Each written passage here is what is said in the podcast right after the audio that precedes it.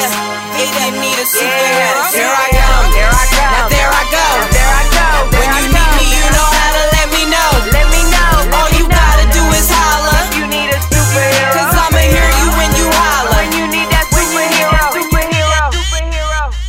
Yeah, Gravita. When you need me, all you gotta do is holler. Gravita. Not for real, I'ma hear you when you holler. I'll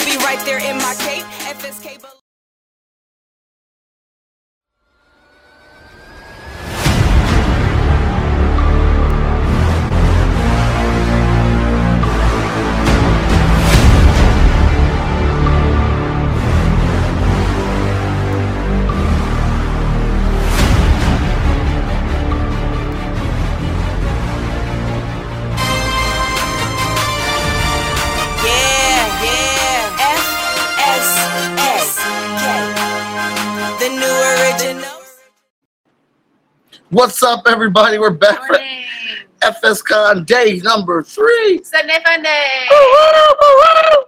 I am Mike Watson, publisher of Freestyle Comics, and this is, Veronica Smith, colorist, editor. and we are in the building for the first time on the third day of a FSCon show. Uh, last year we did this thing completely virtual, but you know we said, "F it, we going for it today." Full con weekend, having a great time. Um, we're set up here at Comic Town. Uh, we're getting started. I'm, I'm I, actually I can't get started yet because like not fully. I'm gonna I'm gonna order a breakfast sandwich from across the street. I need some sausage and eggs um, in my system. Maybe hash brown. So, yeah, yeah, a little bit of hash browns. We woke up this this morning and our Geronimo's tire had a flat, so we had to get some air into his tire so we can get home today. I mean, hey, it, it's it's fun, man. You just, just gotta roll with these punches. You gotta duck and dodge. You gotta keep maneuvering through and making things happen. Uh, but we will be here again. We got a full slate of some awesome panels uh, to get through today. I can't wait to get some get through these. These are some of the juiciest ones that we have. Again, if you're in the Columbus, Ohio area roundabout, uh, you got nothing to do today, come hang out with us. We got tons of comics. We got lo- uh, loads of products here for you guys to come check out. Plus, Comic Town is a dope comic shop. Shout out Comic Town, our home store, for hosting this event for us and our sponsor, one of our big sponsors. Oh yeah, brand new book just dropped from us. Uh, I want to shout out another sponsor, uh, the Moana Nui podcast. Uh, they are awesome. They're spectacular. Go check their podcast out every Thursday night on the Agents of Geekdom Network. Uh, they have done a lot for us to help get us here. Uh, also, Creative Control Fest, another sponsor yesterday. We were able to do something very special with our kids yesterday because of Creative Control Fest. Um, I remember going as a child going places with my with my mom and whatnot, and we would only have enough money to get in. And uh, uh, the show that I was at in Montgomery, Alabama, did something really cool where they created convention bucks, uh, where they had a, a little bit of money and they gave it to the kiddos um, in these little little cash money, these little cash things, and the kids got to buy things, and then the convention paid those vendors back out at the end of the day, and that way kids didn't have to worry about not having any money and just having enough money to get into the show, and they got to participate and stuff. And because of Creative Control Fest, we got to do that yesterday with the kids. Uh, as soon as I told them that they had, uh, oh look at oh, hey look at this guy, look at him. I know you would have cried if I wouldn't have got you one. but um, it, I wish you guys could have seen it yesterday. How excited the kids were when um I was able. I was like, hey, hey, hey, hey, kids, come here. Oh, y'all come here, come, come here. Guess what? Y'all got some money. And they was like, what you talking about? I was like, no, no, y'all got some money. This is this is y'all's budget. Go go check out each one of the tables around here and go go buy you some. Go buy you something, but keep track of it though, because you ain't got that much of a budget, but you got a little something here to dance with uh, it, it, it was cool, man, watching them buy and support all the tables here yesterday. So shout out Creative Control Fest. Thank you for that. We really appreciate it. But hey, let's get it cracking, man. I'm about to bring up my man who uh, is up super early in California to host this panel for us. So this is about to be a good one, y'all. Let me give it up for my man Michael. Yo, What's- yo, yo, what's up? What's up? What's up? What's up? Nerd Soul, Nerd Soul Light, N E I D. S O U L, Facebook, Instagram, Twitter, podcast, all that jazz. nice to see y'all. Early So morning from beautiful, sunny Los Angeles, California. Hey, hey, shout out. Thank you, man. I appreciate you for doing this, hosting it. Uh, but we're about to get it. Uh, we're about to get it started. Our panel today. Uh, the first one is making a story flow. Woo! We got we got we got some talent. We got some talent here. Uh, I don't know if, if Brian J. Lambert watched uh, the rest of the show yesterday, but we did officially announce him uh, taking over the writing duties for Emerald Quest, starting with issue number five. Uh, a lot of people were uh, excited about that. Uh, my man, my man Brian writes some books, man. He writes some books, so we're very excited to have him um, bring his talents to that comic book. Uh, Ted Sakura, I am a huge fan of Ted Sakura and his work, man. So uh, I've, I've got all, all their books. I see him at all the shows. Uh, the, the man is a beast. Uh, Jeremy over here is is incredible with uh, his podcasts and his voiceovers and his reviews and Hmm. stuff. So uh, I'm very interested to see how, how how you guys work this panel up and talk about stories. But I'm I'm I'm done hyping y'all up. I'm gonna get y'all out here and do y'all thing. Oh man, this what's up. This what's up. We got Jeremy, we got Brian, we got Ted. Uh, what's up, guys? How's it going? Is you know what I'm saying? It's awesome to see y'all.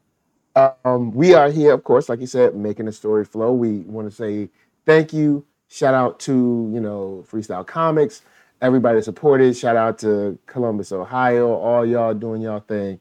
But it's all about stories. All about you know, you know, moving them characters forward. Uh, so we can get everyone introduced. I'm gonna start, you know, as you can see on your screen, kind of like a round robin. I'm gonna start with Jeremy, then after Jeremy, Brian, then after Brian, Ted. But uh, introduce yourself and what you work on. Greetings, my name is Jeremy and Herald of the Suri Monster. Um, I'm a reviewer, podcaster, illustrator, and aspiring author, and I focus on short stories, particularly the horror genre.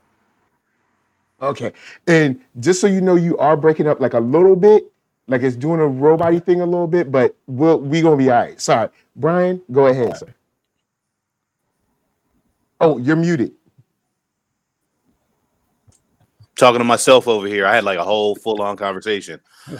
But also, it's early for me on the West Coast too. Uh, I'm I'm also on Cali time, Mike. So uh, I feel your pain and you feel mine.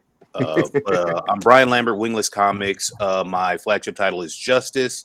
Uh, we just finished up issue three. We're going to be moving into issue four. We also did a crossover series with Concept Moon and uh, Constant Hustle Comics called Nightfall. Um, uh, I edit uh, for everybody, man. Uh, I, I, I like to say like I'm your favorite writer's favorite writer.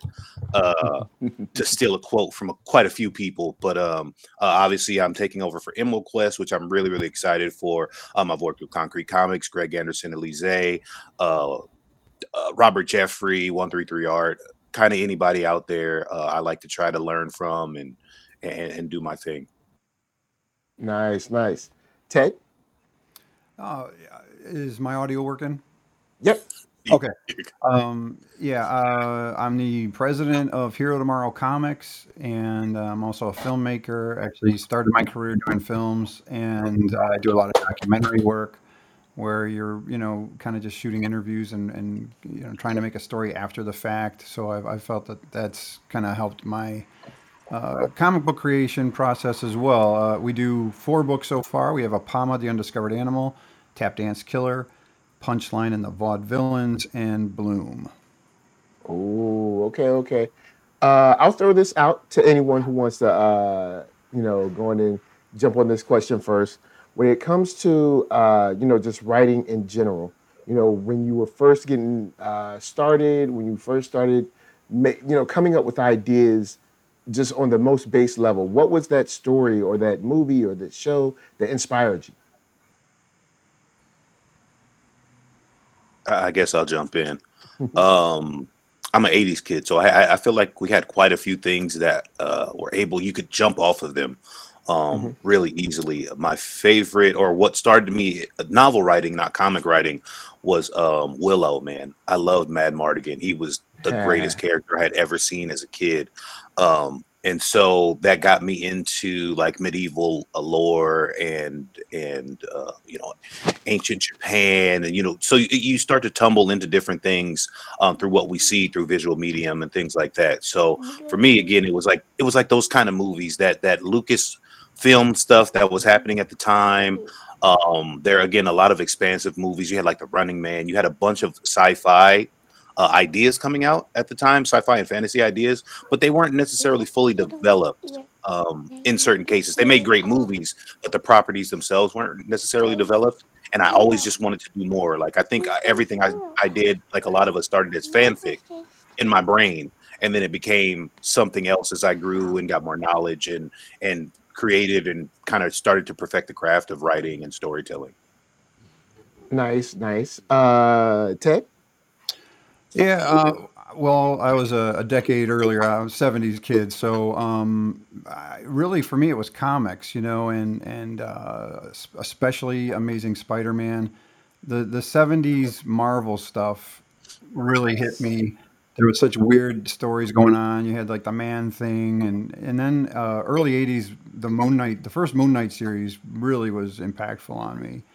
Um, it just seemed so much um, edgier and and then getting into like TV, uh, like Twin Peaks. I, I just love the surreal nature of that. Alejandro Jodorowsky, um, one of my favorite directors. Uh, yeah, but um, I try to also just derive influence from music as well. Um, a lot of musical theater and um, you know Van Halen or whatever. I just uh, I, I try to not. Um, I try to pull influence from a lot of different places. I should say. All right, cool, cool. Last but not least, Jeremy. Um, can you hear me better now? Not So- it's still it's still kind of breaking up a little bit. Hmm. But we'll we'll Sure. yeah, it I don't know if it uh try turning your mic off and turning it back on, maybe that'll work. Uh Okay. but yeah, the uh the the thing about like Willow, I, I like that. I like that hit a lot.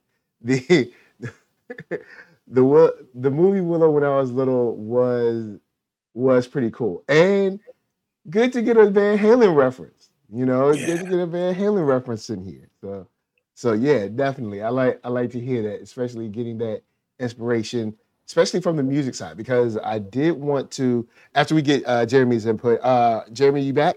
You ready to or well, uh, I did want to get um Is it better? nah, it's still but go go. Let's let's go and see if it if it kind of like works itself out. Or oh, never mind. He he's he'll he'll probably be back. Um, I did want to get all right. Cool. How you sound? Uh, Um, I don't know. I hope I sound better. go go. Yeah, yes, better. Yeah, go. yeah. Um, one of the shows that inspired me to write was Tales from the Crypt, as well as um, Candyman. Um, I grew up watching those when I wasn't supposed to, and I would, you know, I would sneak and turn it to the horror channel and you know watch that, and that's what kind of inspired me to do more short form storytelling. Mhm. And um, I fell in love with it from that point on, and I know it was something I wanted to do. Nice, nice. Uh, I'll start off uh, with Ted with this one. Um, since we're talking about making a story flow, for you, when it comes to the characters that you're crafting, putting together, whether it's that just their own, you know, their own story or interpersonal relationships, is it more about the journey or the destination? Oh, you're uh, uh, muted. Sorry. Okay. Um, great question. For me, uh, and I use this analogy all the time. I think I used it yesterday, but uh, you uh, you asked it exactly as I would answer it. I feel like I'm on a journey across country, and I'm going to stop. But we're not taking uh, any highways. We're stopping at any any cool little uh, village along the way, and that's kind of how you know, within the pages of our Apama book, we introduced this woman, Nikki St. Clair, who becomes a tap dance killer.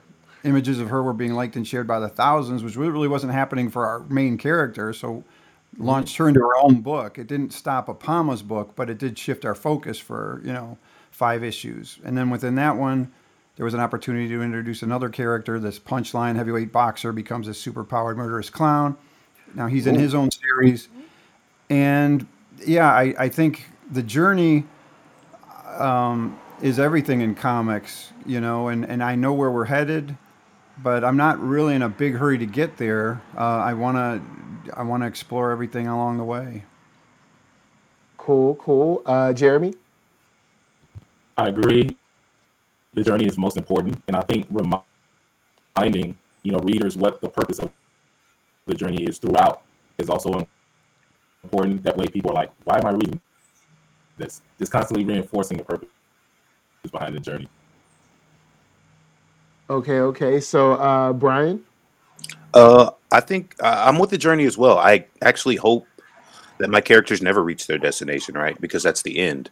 So um, I feel like all of us are like that, um, and I think that to kind of go off a little bit script here, I think that was one of the problems maybe with the the Star Wars sequel trilogy is that you had characters reach their destination, characters that people weren't necessarily ready to let go, right? Because even when you have codas at the end of a book and it says, oh, yeah, 20 years later, such and such got married and they did whatever they did, there's still room for them to do.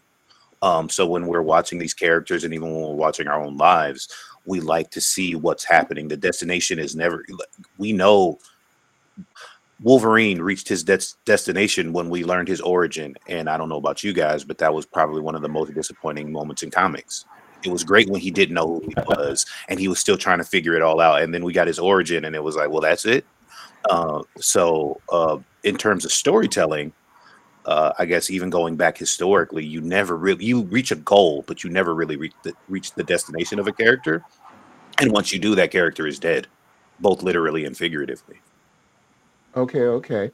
I, I I see where you guys are going because I'm I will say I'm one of those people that like hard endings, but I I see where you're going. I see because we do have, especially when it comes to Justice League, Justice Society, X Men, Avengers, we have this like Yeah. long soap opera where you know it's like you know I mean it's like it's like Dallas or Young and the Restless where it's like, it's like hasn't this guy been married like eight times? But, He's a you know, you have these long sweeping dramas where you know Spider-Man has been he's been young, he's been older, he's been young again, he's been cloned. The clones disappeared. I think the clone's back now. You know, Aka's been the spider. There's been Iron Spider. He's been unmasked. People forgot he'd been masked again. There's you know all of those things, um, and they they all kind of they all kind of help add to the mythos of what you know readers or new readers you know kind of go through. Um in in the way you build these stories uh what is important for you to put in their way as they you know as they kind of grow and and move on? Is it is it more kind of like love? Is it a hate thing? Is it just a, a genuine a genuine struggle or general struggle like what are things that come in your mind like oh i want to make sure my characters face this or face that um and i guess i'll throw that out to anyone who wants to uh, jump on it first Um, I would say it's pressure. You know, like it's so easy to see someone triumph uh, through adversity, but it's like like I said earlier, it's the journey. So just keep stacking the pressure. Keep putting them through things, not to the point where you feel like, I'm watching something and I'm getting depressed, but it, it should feel like a video game.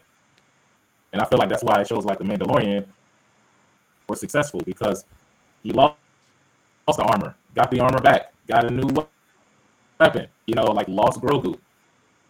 Of course, I'm spoiling the whole show for anybody who hasn't seen it. i mean But, it's um, available at home and like all this I, I have i have a rule about like it's available at home If they haven't seen it by now, two years later, man, I feel like it's not spoilers at this point. yeah you Just don't you're not go off, interested in seeing it it's okay yeah, but he, he got beat up pretty bad, you know. And to, to quote an older '80s film, RoboCop.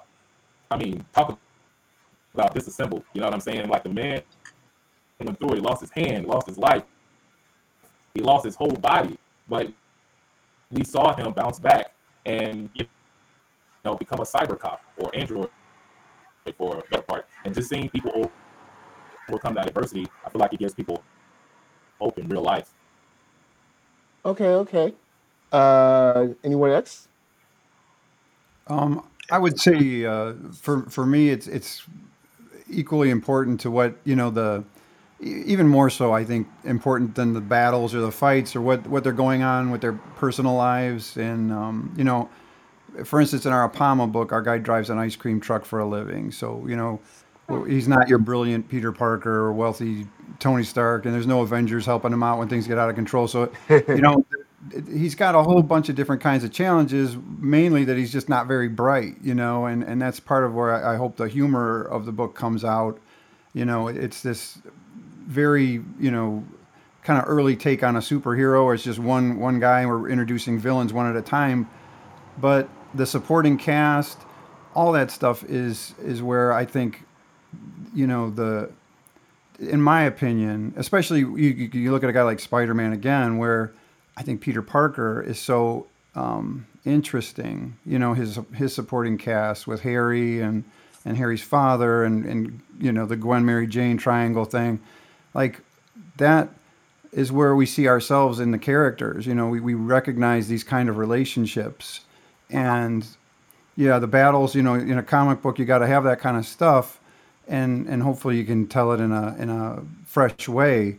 But if you can get somebody to believe in the struggles that this character has just in their personal life, I think you're going to be so much better off. And uh, I think that's where I, I, I, do feel like when I read a lot of uh, a lot of stuff, that's what I find missing so much. I, I and I, I, especially with DC characters, you know, no, I just I always think the Marvel characters have so much more humanity, you know, and there is that old expression that the, the DC big characters, their disguise is their sort of alter ego, you know, or Clark Kent or or you know Diana Prince or whatever. But like in Marvel, it's it's you know the human first, and the the the, the costume is the is the powered character. Gotcha, gotcha. Uh, Brian? Uh, I think it's um, I think that there's like a nuance to it, right? Well, there should be nuance to everything you write, but the nuance being that you don't need to set things in front of your characters if you're writing your own characters because they run into things themselves. Any writer will tell you that they start on a story and it's going one way and then something comes out of nowhere in a line of dialogue in their adversary in the setting where uh, the human takes over where the story evolves itself um, and so you get these layered characters that are going through a multitude of things right? So they they are their own worst enemy as they are characters. So i think that that's a huge part of it. Um, but if we're talking about like mainstream characters but because they have that long soap operatic kind of history, you have to write them differently. The the one of the problems that we see in modern day, I think, some of the writing is, yeah, you can't write Superman. Superman, what does he do every time? He just punches somebody in the face. Like that's ultimately what's going to happen. We're gonna have eight issues, right? Like we're gonna have this whole great thing, and at the end of it, he's just gonna punch Doctor Manhattan in the face. Like that's literally what happens and then they write Batman the same way, and they're like, "Oh man, we did this kind of mystery, and we don't know what's happening." And then he punches Joker in the face, and that like it's what makes it. That's why people are like, "Oh man, the story was dope," and then it wasn't right. So uh, you have to write them differently. Superman's struggles are not going to be physical. Superman should be more of a cerebral comic in terms of like what he has to go through and why he's doing it. Whereas Batman actually should be, even though it's a cerebral comic and it's a detective comic, it should be more physical in nature at the end of the day. Because what are you going to do? Look, man, the Joker has poisoned the city. He's done this. There's a time clock. I'm punching this dude in the face. Like, that's the dude you punch in the face. Because, like, okay, I don't have no time to figure out no riddles or no jokes. Just, just where's the code? Right? Like, that's what it should be. So, um, where's the code? right, right. Like, like, that was the one thing don't get me started. But that was the one thing Nolan got right. Like, where's the trigger? Punch him in the face. Where's the trigger? Punch him in the face. Like, just give me the thing. Um, so I, I, think when we're talking about these genre pieces and these certain character pieces, um, you've got to be kind of of two minds about it. You've got to let your own characters evolve and create their own adversaries. Because, like Ted said, like he had one character that's the the flagship character, and then another one gets shared a thousand times, right? So you got to be like, you have to pivot a little bit to give them their due to create this great story. Whereas you have a built-in audience and a built-in everything. If you're if you're writing Marvel, if you're writing DC, if you're writing Image, you know, if you're writing Boom necessarily. All right. To step back a little bit from, you know, uh, writing in general, or, well, I, I say the journeys in general. I mean, to make a story flow, you have to actually get to something that's going to make it to the page. And I, sometimes there I, I've come across people that see people that are writing comics, you know, the, uh, on the pro level or in the indie space, um, that are just like out there selling books on the indie level, doing it up, living the pro lifestyle. And I know these guys are like, yeah, living it up, but Yeah. But but, but um speak to how many edits you have to go through or you go through before it makes it to, because a lot of people think you just hey i wrote it hey there it goes and uh to give guy uh, give people a sort of um a look at how long or how how many drafts how in depth it goes you know how many times you chisel this you know sculpture before it's finished um i guess i'll throw it to jeremy Oh man, it, it's a nightmare. I can tell you. Um, as, as a skilled and experienced beta reader and someone who shares their work with their peers, um, you get a little bit of everything from everybody. You kind of got to pick and choose what you're gonna take, and that's the most difficult part, in, in my experience. Um, from you know a group of people telling you, "I want more emotion, and I want more romance," and then another side is like, I want more violence and carnage. And now your word count is expanding, and then you still have to edit that. So I want to say I entered a, a short story competition, and I had to revise my story several times. And it started off as just a character piece, um, maybe three or four characters, you know, just to fo- focus on the development. And by the time I revised it several times, it was like the light epic fantasy, and I was like like, I don't know what this is, but it's what the people want. That's what they're gonna get. and um, yeah, like it, it it's, it's quite the journey, and it's something I enjoy.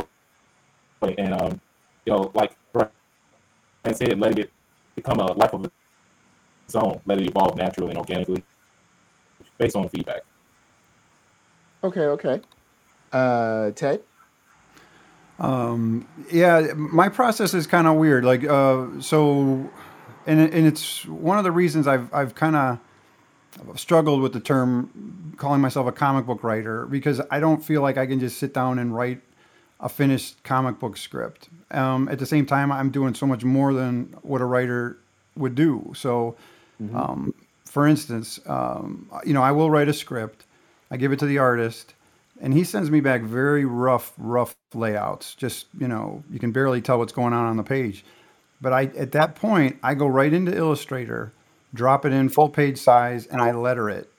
And you know, I can see if first of all, are my is this even working thematically from panel to panel?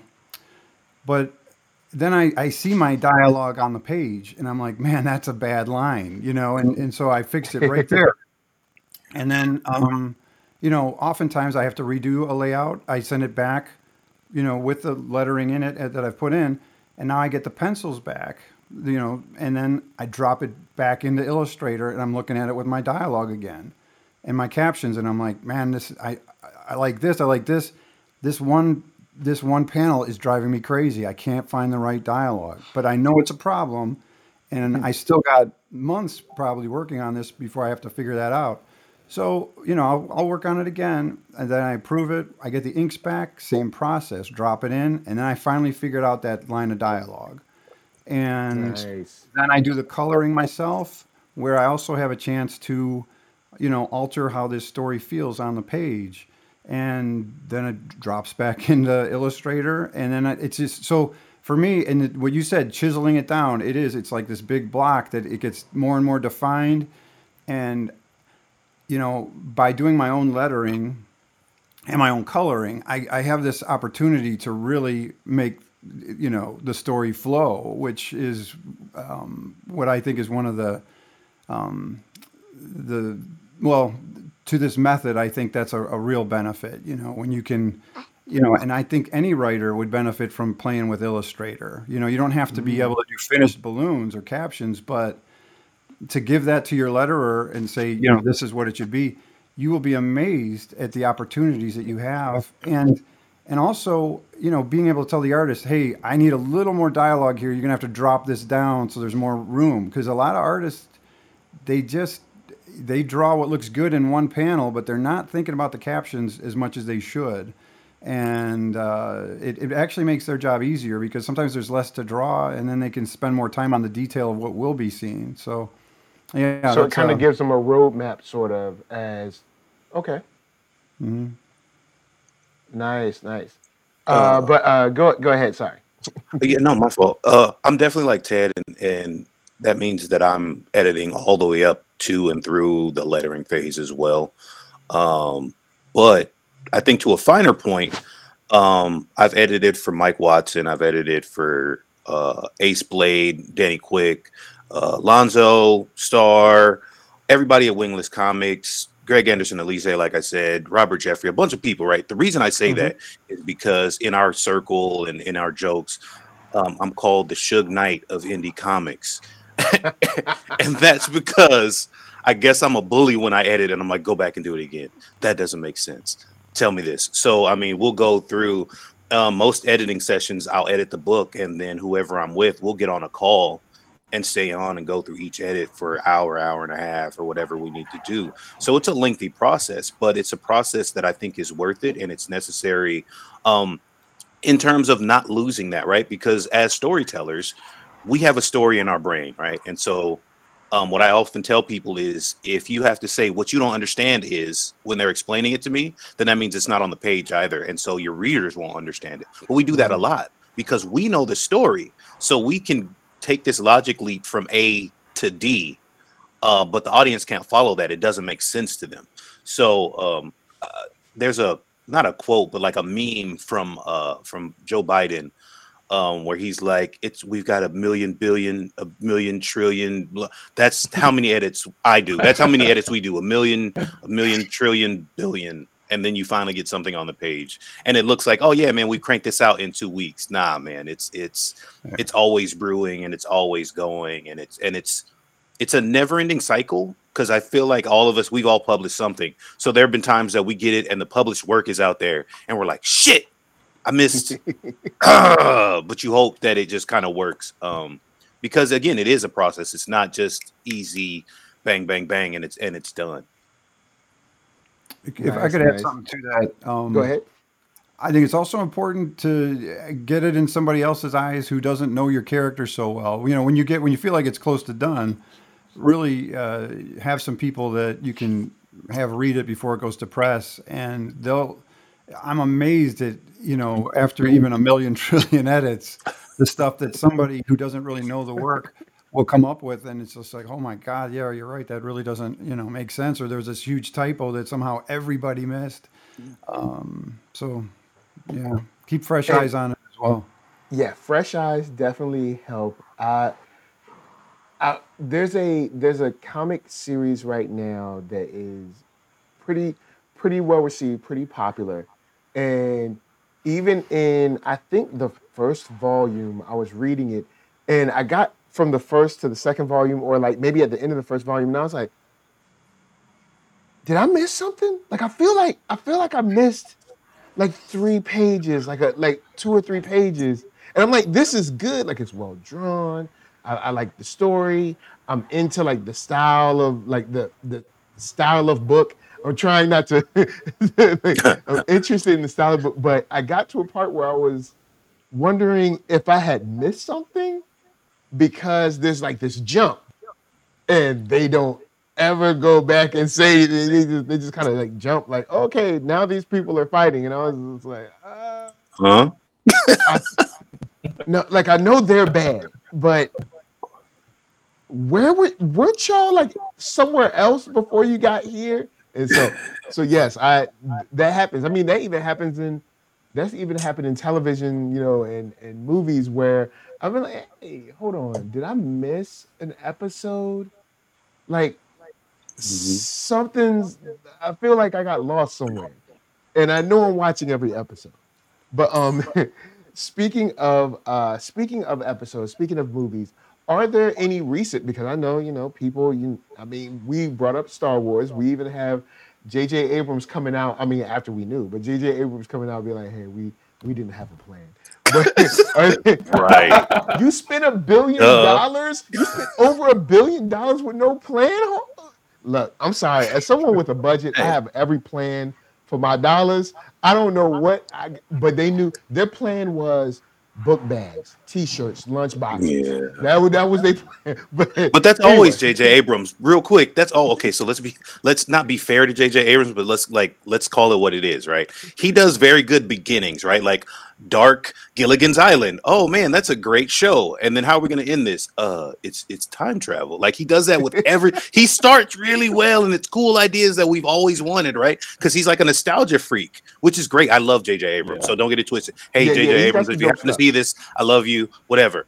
But the fact of the matter is, is he starts really well, then he hands it off to somebody without telling them like this is where I'm gonna go, and then they do some stuff, and then he's got to come back in like, man, I got to clean up what you guys did wrong, and it's like, but if you had told them the whole time, You it wouldn't have been wrong, nothing. bro. Like you just you just gave me this and said do some stuff, and I did it. wrong. Like it's it, that's but every if you go at every series, look, that's Alias, that's Jack and Jill, that's everything he's ever done is that setup. If you look at it, he starts it off really well. He turns it over to somebody, and it goes off the rails. And then he comes back and he like patchworks up, like he puts like a band aid on a flood. He's like, "Oh no, we got it. This is it's cool, right?" and then yeah, and then that's the ending, and everybody's like, "I don't, I don't what?" Every single one of them. I guess this is okay. But is there is there a uh, is there a story in recent history, say like in the last ten years, that you felt flowed extremely well? Um, things that you can call out that kind of you were like, oh, okay, kudos. I'll, I'll say this, um, you know, and, and I'm kind of drawing a blank, unfortunately, because I, I do, uh, but uh, what I did start watching, because we're, we're um, in the process of trying to develop our, our whole world in like this TV pitch. And um, I subscribed to Masterclass, you know, Me too. Yes. uh, yeah, 189 bucks for the whole year, and I am just devouring these things. I, I absolutely love it. I'm learning so much. The James Cameron one was fascinating.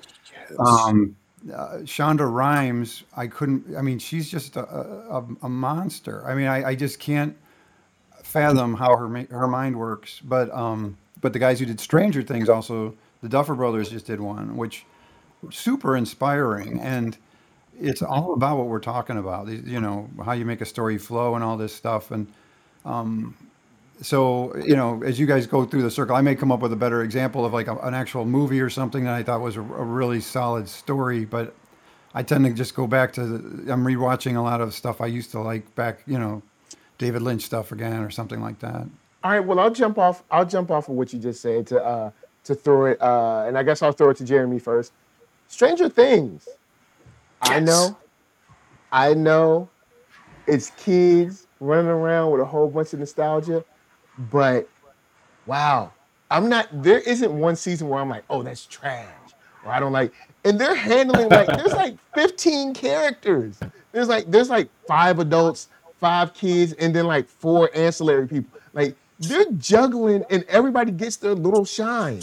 Like they're really the, Duffer Brothers are actually really killing it. Where there's way too many characters in the show. If you if you sat down and looked at other shows, you'd be like, there's way too many people in this. But somehow everybody gets their moment to have their one-on-one with their brother, with uh, with Mike, or someone gets their moment to cry with Lucas, or and you're like, wow, you know what?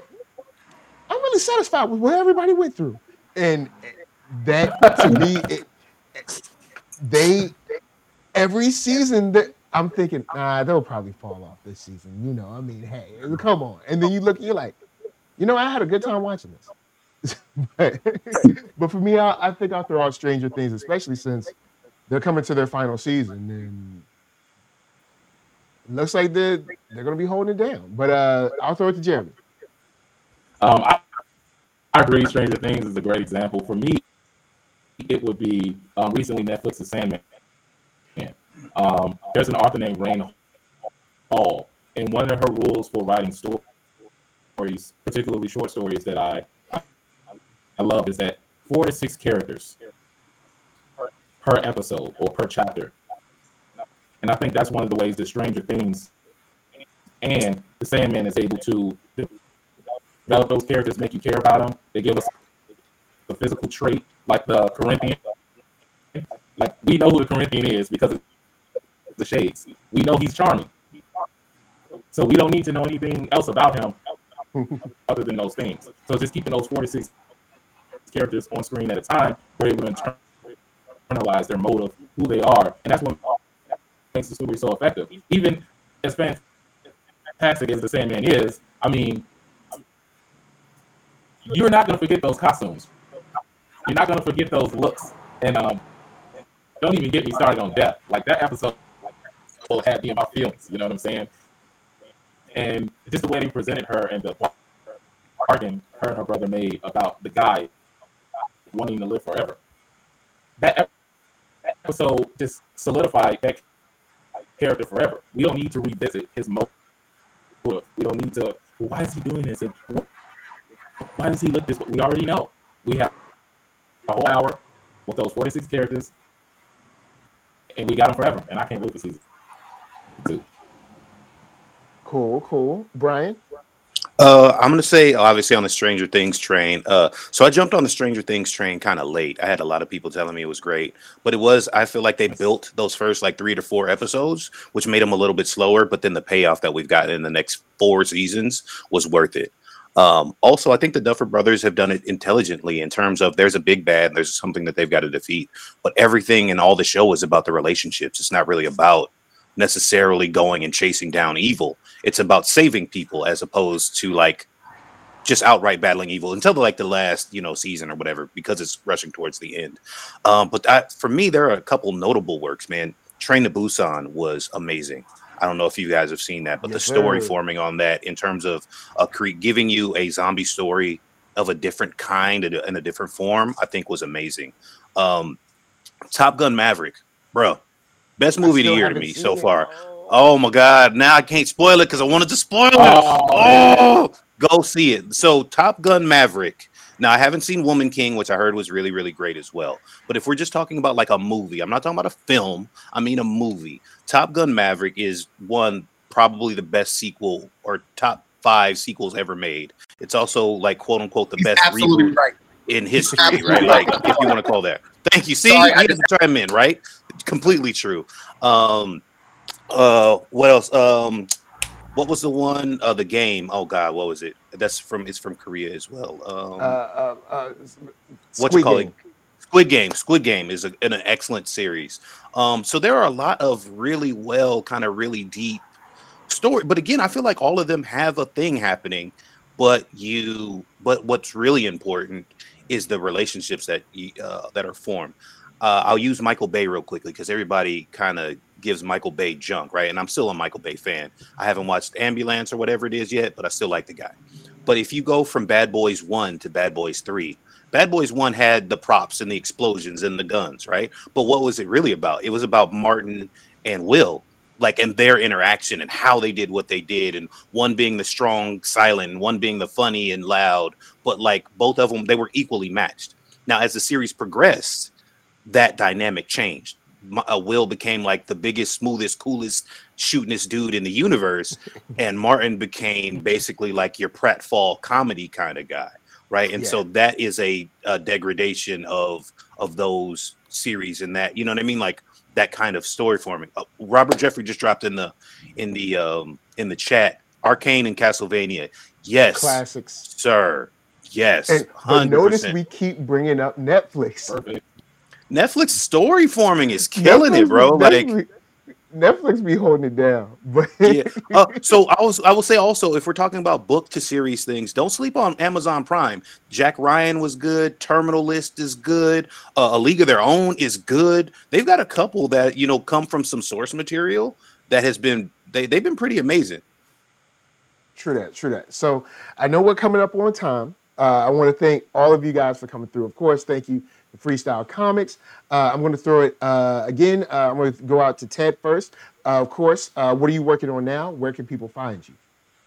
Yeah, we just uh, released our 12th issue of Apama last week. Um, and Hero Tomorrow is the website, herotomorrow.com. I'm also on, uh, you know, Ted Sakura um, on any of the social medias, um, as is Hero Tomorrow.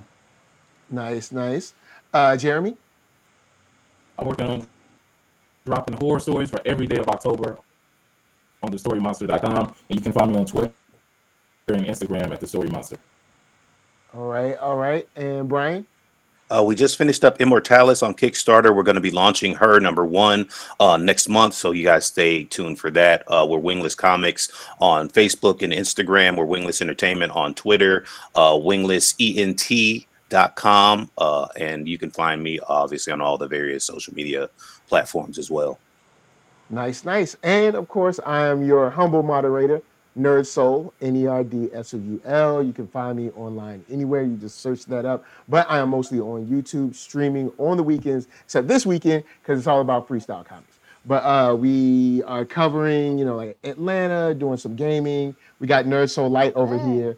Um, and uh, covering uh, Rings of Power as well as me dropping a whole bunch of audio asking you Tolkien questions because as someone who's seen the movies but hasn't really delved into it, like I don't know Tolkien universe like I know Star Wars. So I have a whole bunch of questions for all my Tolkien peeps out there, and you guys have been helping me answering those questions.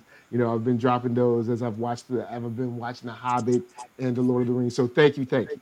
Um, but yeah, with that said, I thank the panelists once again. You guys are awesome, um, and I'm ready to throw it back over to Mr. Watson. You know, Randy's favorite brother.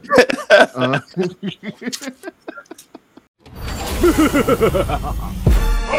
Chill. I think it's time for me to save the day. Grace. Y'all know what it is. A hot shot. Let me heat it up.